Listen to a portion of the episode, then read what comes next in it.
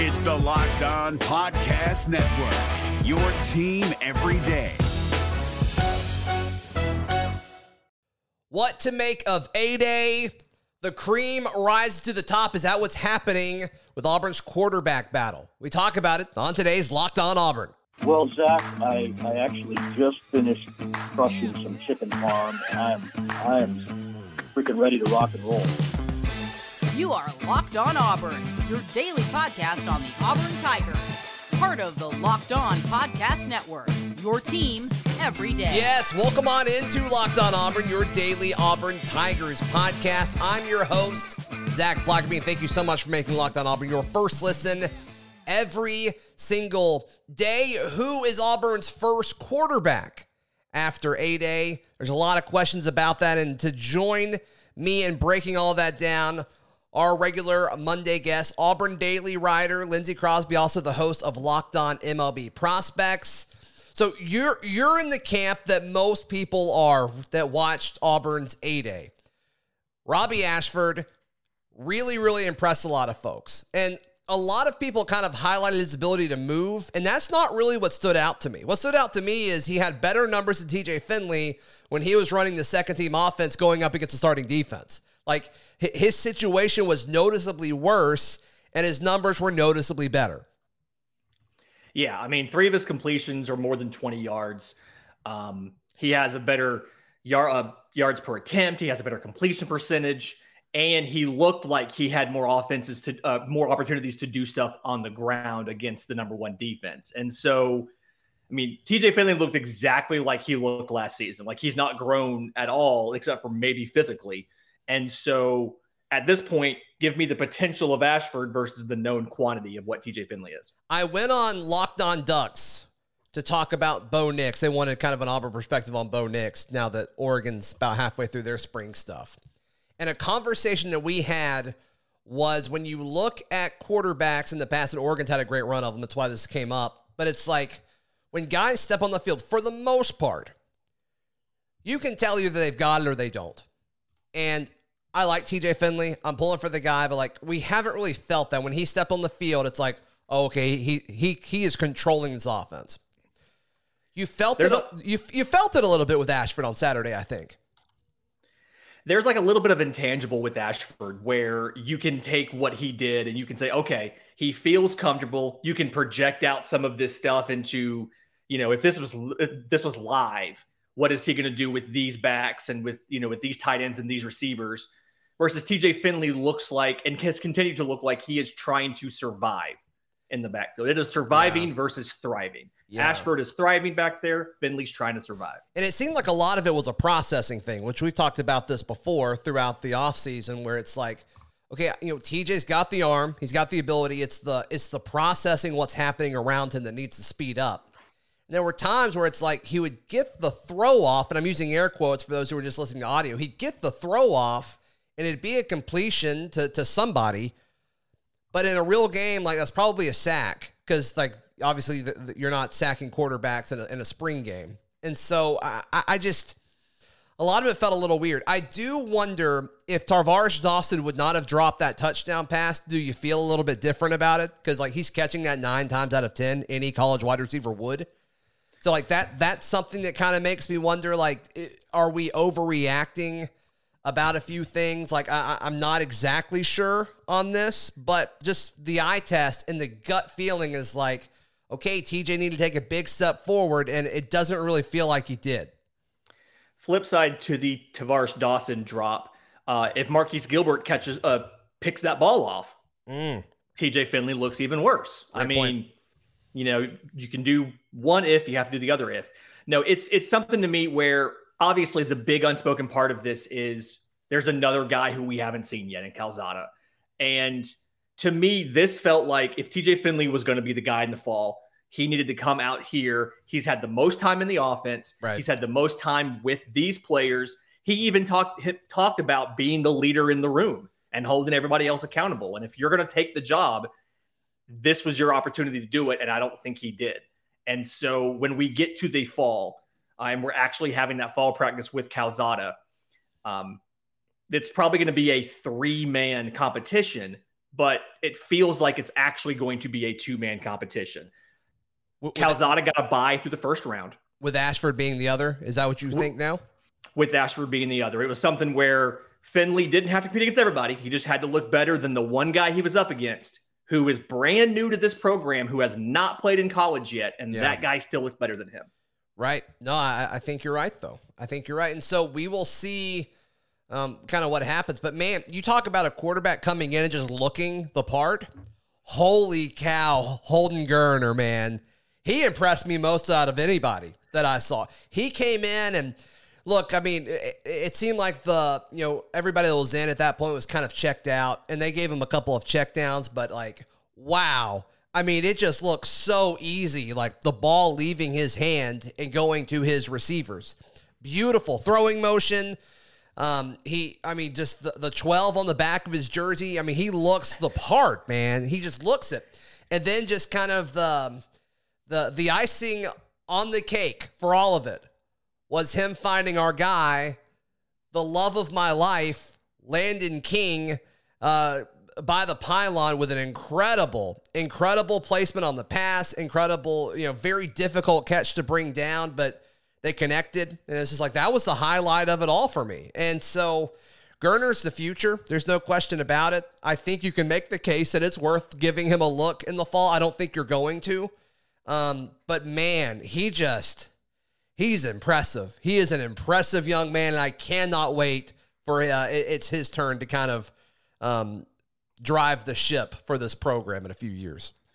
So a couple thoughts there. One, um, I thought I was the love of your life. How dare you? Sorry. Um, He's way more athletic than you. And by the way, I'm so sorry. I'm so sorry. But did you notice on that touchdown where he lined up at? Because it was not tight end. It was wide receiver. And it wasn't a slot wide receiver, Lindsay. It was split out wide. All the way to the right, baby. Let's go.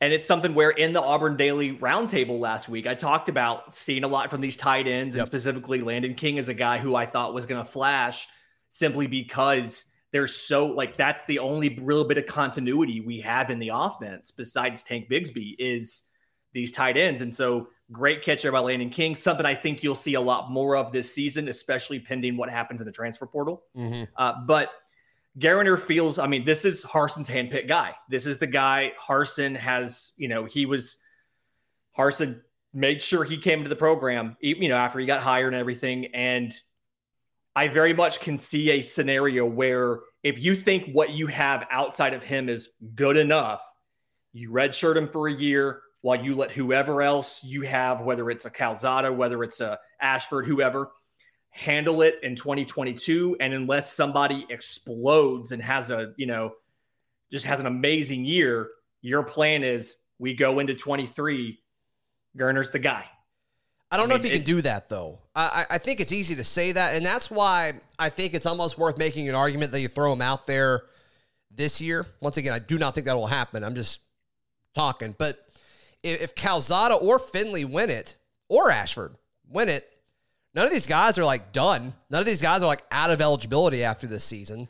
And so how do you pull one of them? You know? Uh, the, the the top-end situation, the starter right now for Auburn is not as good as it was a year ago. I, I, I don't. I think Bo Nix a year ago was better than all these guys.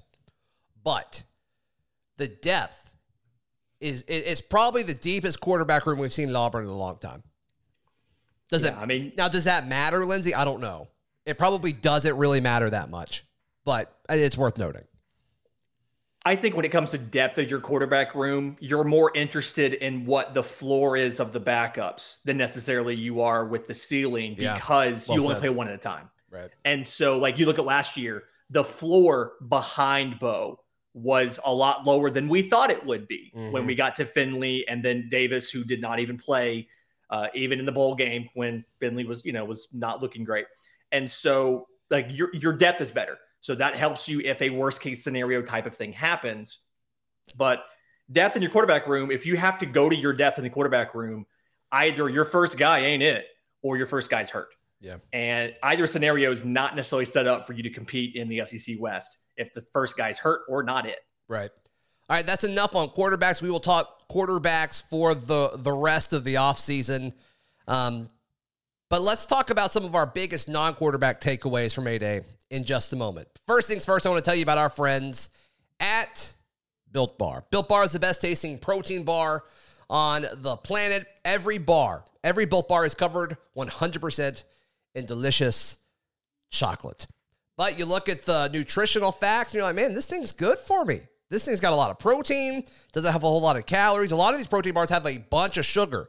Not a lot of sugar in Built Bars at all. They also have Built Puffs, which I'm starting to actually like more than Built Bars, so be sure to check that out. They've got this marshmallowy texture with protein stuff infused in them. It's delicious. So go to Built dot com to check it all out. Use promo code L O C K fifteen to get fifteen percent off your order.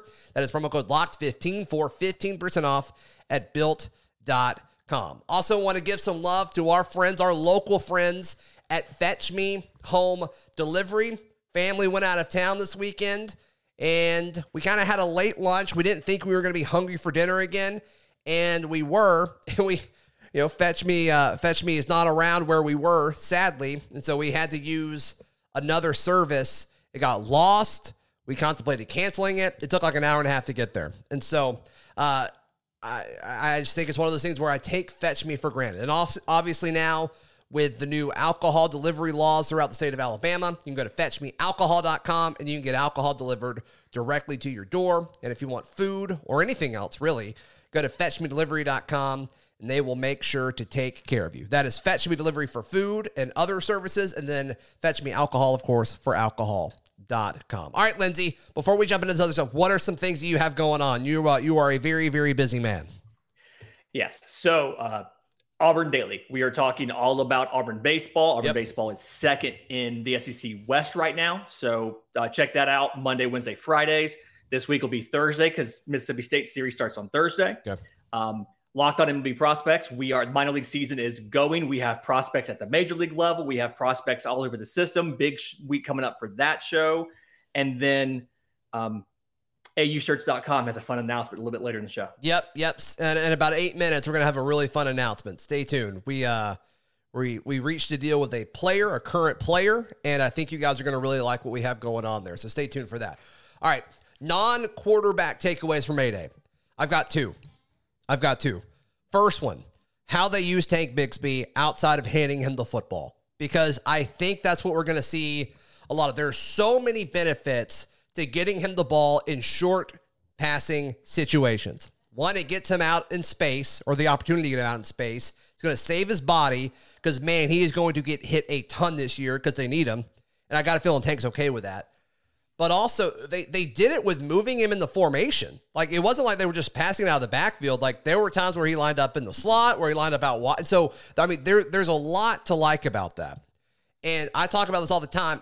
When you're an offense, you want the defense to have to defend every blade of grass, and you also want them to have to think. And whenever college defensive backs have to think, the more they have to make quick decisions, pre-snap and post-snap, the more likely they are to make a decision incorrectly. And so I love moving Tank around because it just has to, it's more that they have to prepare for. It's more that they have to process pre-snap.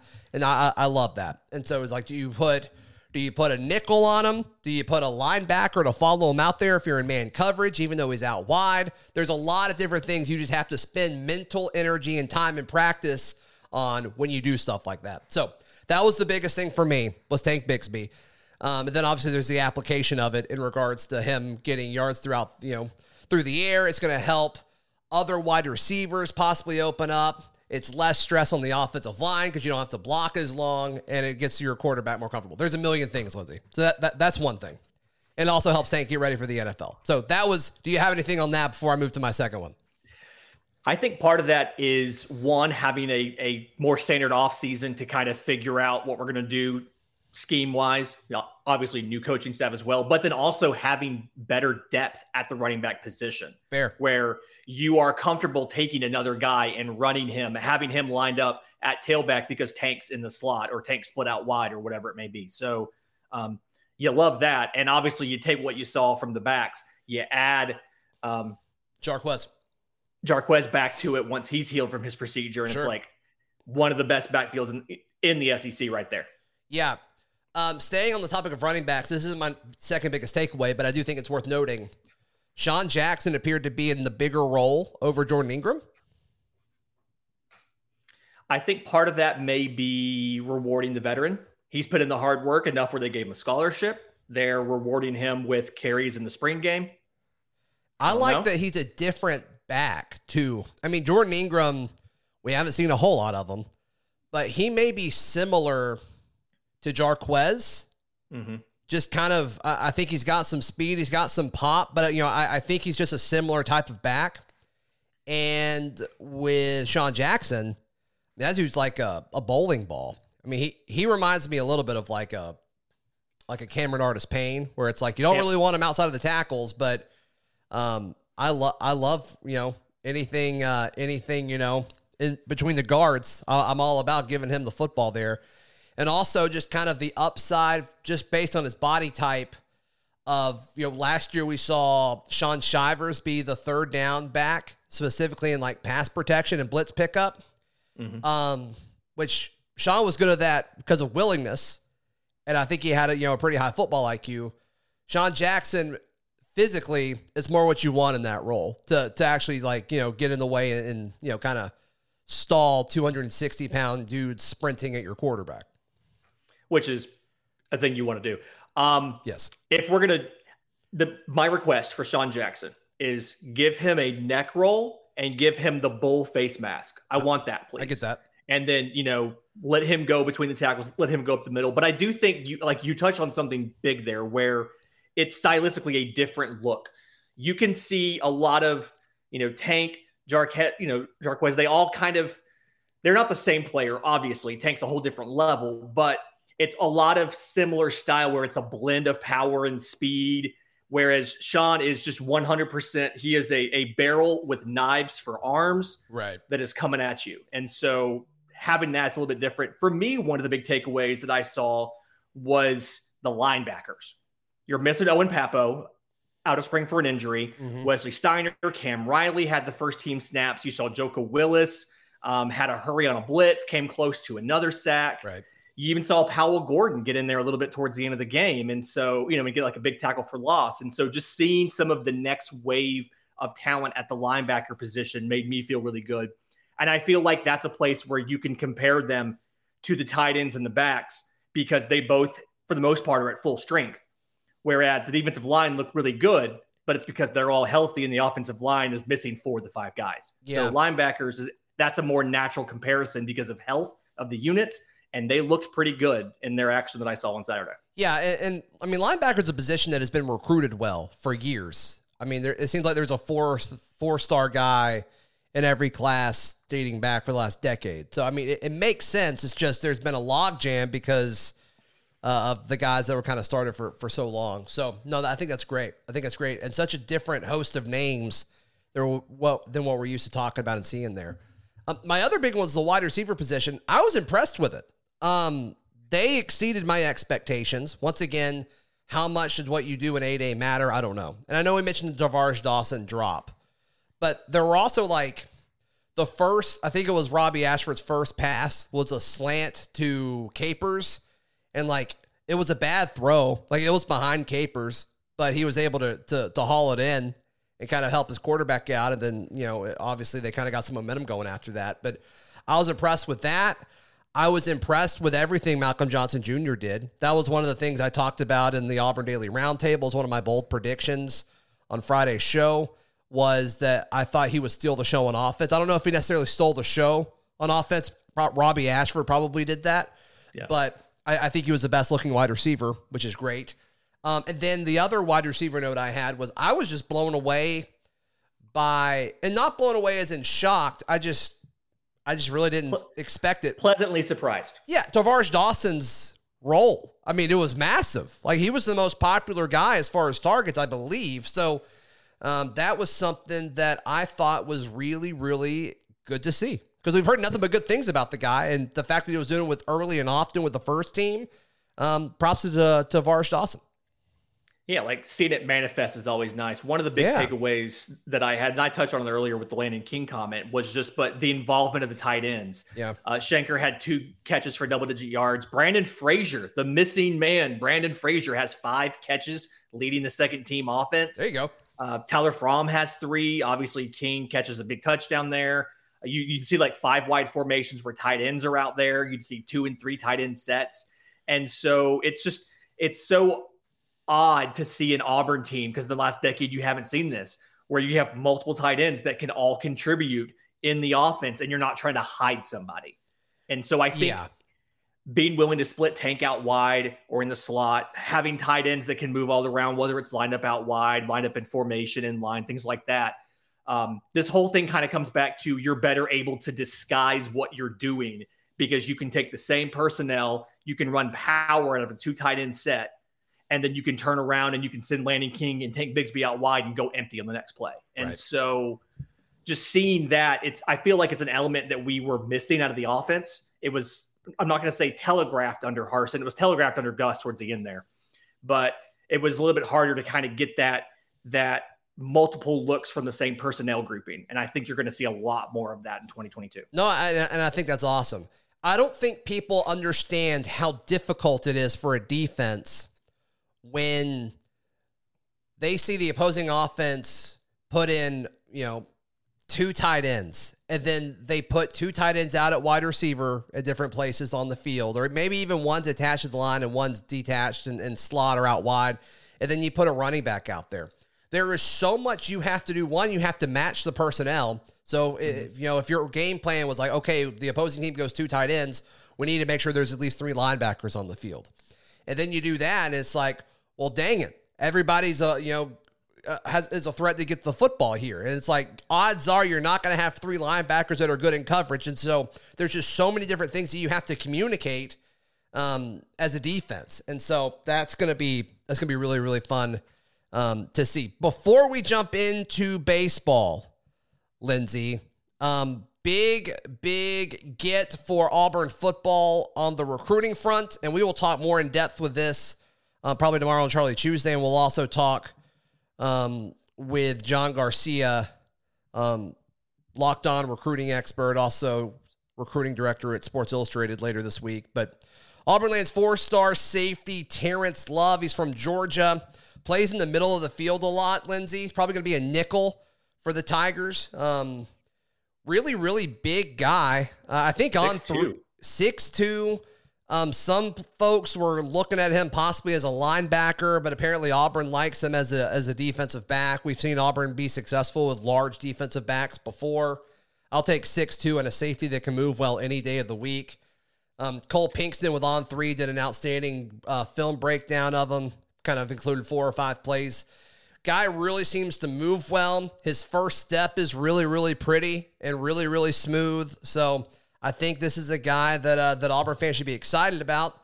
Um, the defensive back situation, I don't think you're going to see a whole lot of turnover, so I don't really know how quick we're going to see him on the field. But um, T. Love is what he goes by. I, I think I think this is a nice addition to the class. Maybe it gets us some positive momentum now going into uh, the summer.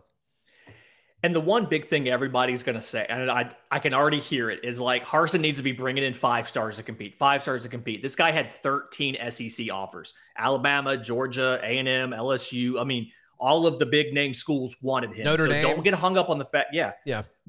Michigan, Michigan State, Miami. Don't get hung up on the fact that he's a four star, especially with having lost a season of competition for a lot of schools.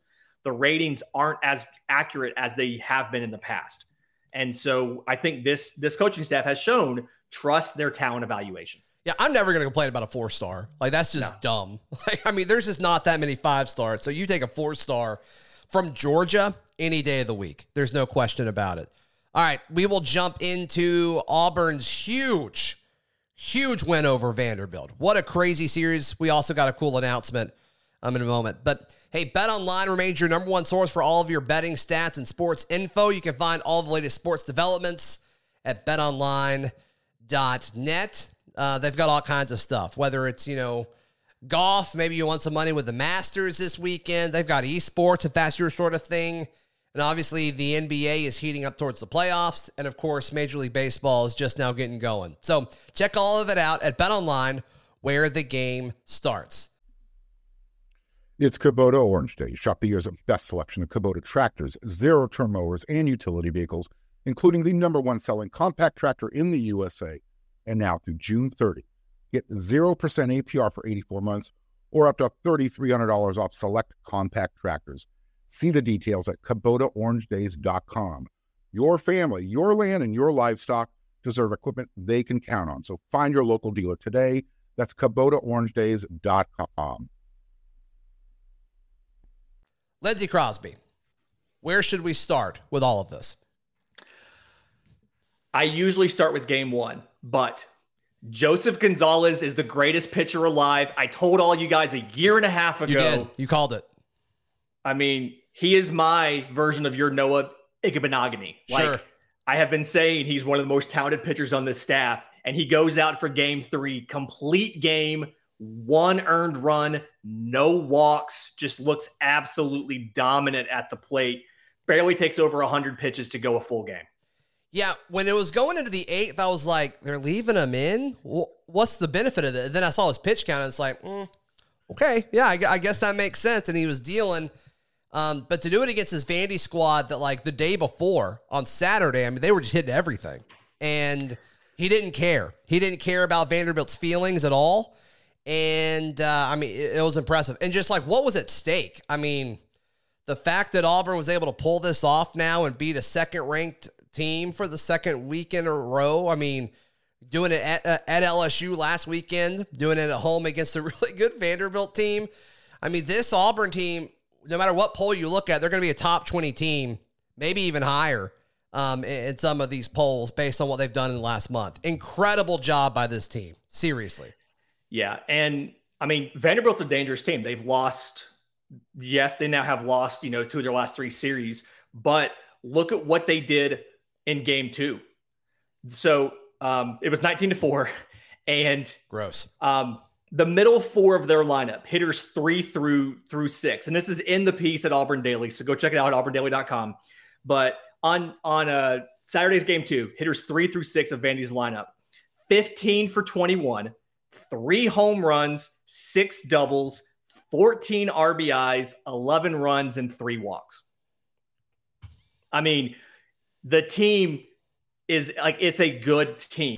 Those same hitters against Joseph Gonzalez, three for fifteen, five strikeouts. Yeah. If that puts into context what he did. And then the offense that they got was enough. Uh, most of it for the weekend came from our thick king, Sonny DiChiara. All right, let's talk about Sonny DiChiara real quick before we get to our announcement. Okay, yeah, he hits two home runs over the weekend. He hit one on Saturday.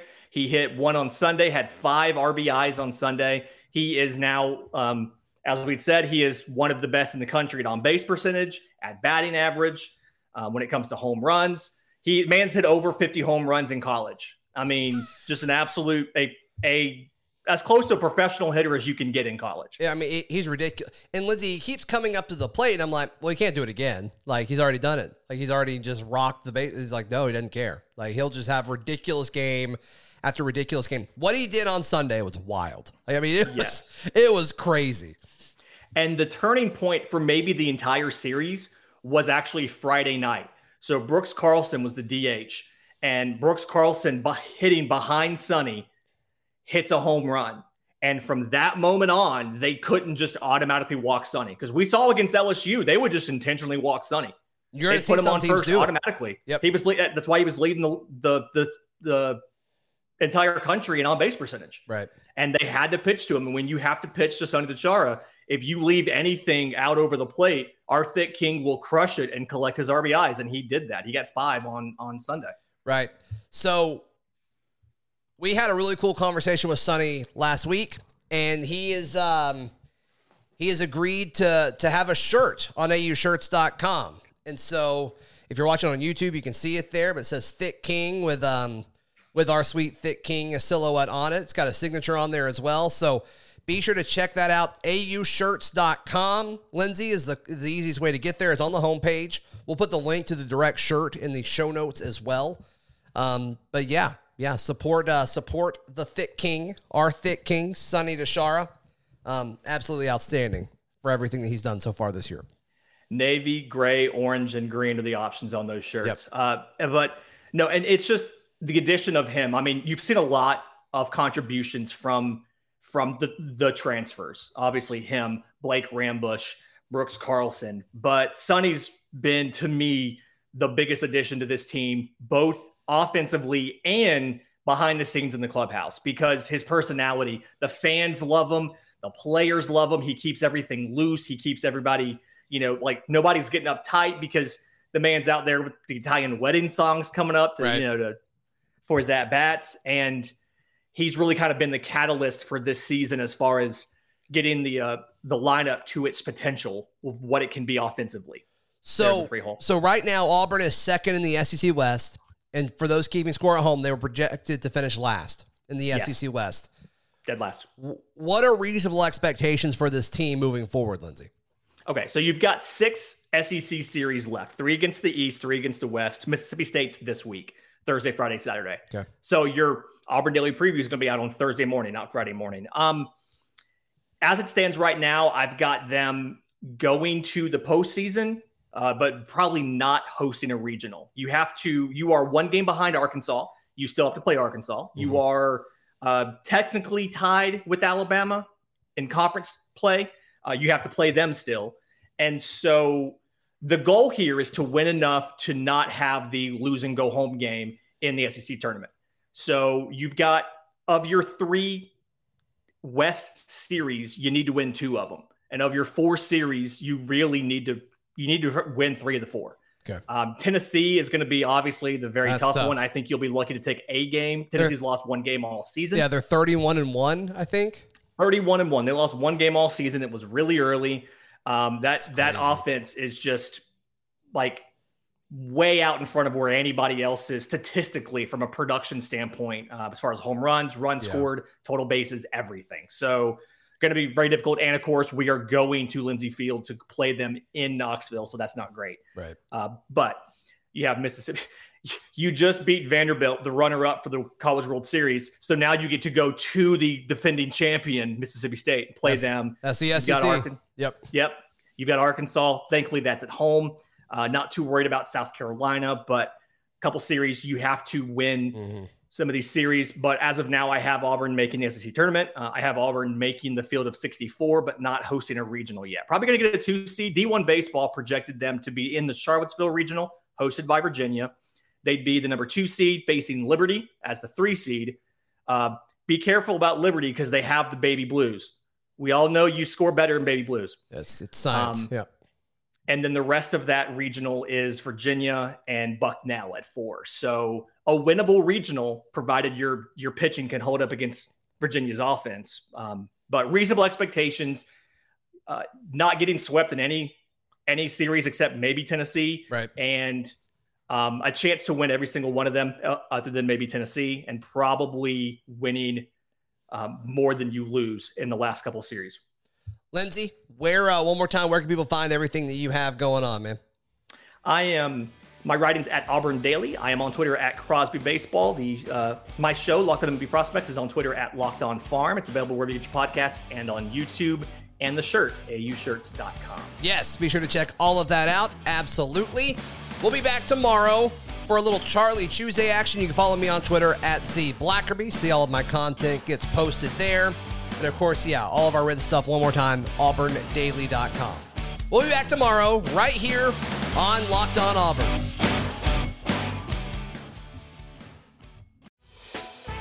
Hey, Prime members, you can listen to this Locked On podcast ad-free on Amazon Music. Download the Amazon Music app today.